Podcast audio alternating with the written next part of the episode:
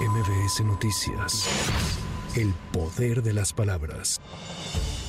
En la Cámara de Diputados, la oposición adelantó su posición en contra de las iniciativas que enviará el presidente Andrés Manuel López Obrador al Congreso de la Unión y hará públicas el próximo 5 de febrero. Legisladores del PAN y del PRD dijeron no, en especial a los proyectos que buscan reformar el Poder Judicial y el sistema de pensiones. Es la voz del diputado Luis Cházaro. Dice que mandará una iniciativa al Congreso para democratizar el Poder Judicial, pero se le olvida que el Ejecutivo no tiene nada más que independencia y autonomía del Poder Judicial y del Legislativo. Es una pena que el presidente desdeñe a las instituciones, en este caso la Constitución de la República, y que prefiera eh, seguir eh, eh, hablándole a la gente de cosas que ni siquiera va a poder lograr. Desde hoy decimos del PRD y va por México, la reforma para someter al Poder Judicial no va a pasar.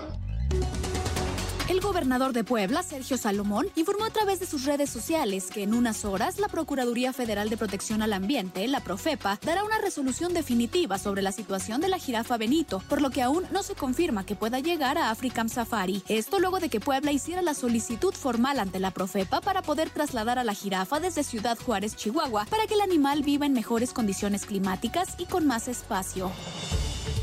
Al clausurar la 35 reunión de embajadores y cónsules, la titular de la Secretaría de Relaciones Exteriores, Alicia Bárcena, advirtió que el tema migratorio y la seguridad en la frontera serán utilizados con fines electorales por Estados Unidos. En ese sentido, dejó en claro que la prioridad será la defensa de los mexicanos, por lo que instruyó a los consulados en el país vecino del norte para fortalecer su presencia. Nuestra prioridad es la defensa de las mexicanas y los mexicanos. Por eso tenemos que seguir instrumentando nuevas herramientas para acercar la tecnología para su atención, contribuir a combatir la desinformación y fortalecer la inclusión con una mayor presencia de materiales e información en lenguas, en todas las lenguas de nuestro país si es posible, o las más importantes, y desde luego en inglés y en español.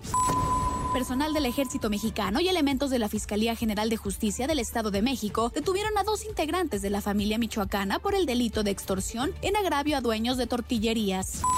La Secretaría de Salud destinó para Acapulco Guerrero nueve especialistas técnicos, 20 vehículos con máquinas nebulizadoras pesadas y equipos portátiles para reforzar el control del dengue. Con esto suman 199 brigadistas de campo y 26 vehículos con máquinas nebulizadoras para las tareas de control arbario en 300.000 viviendas.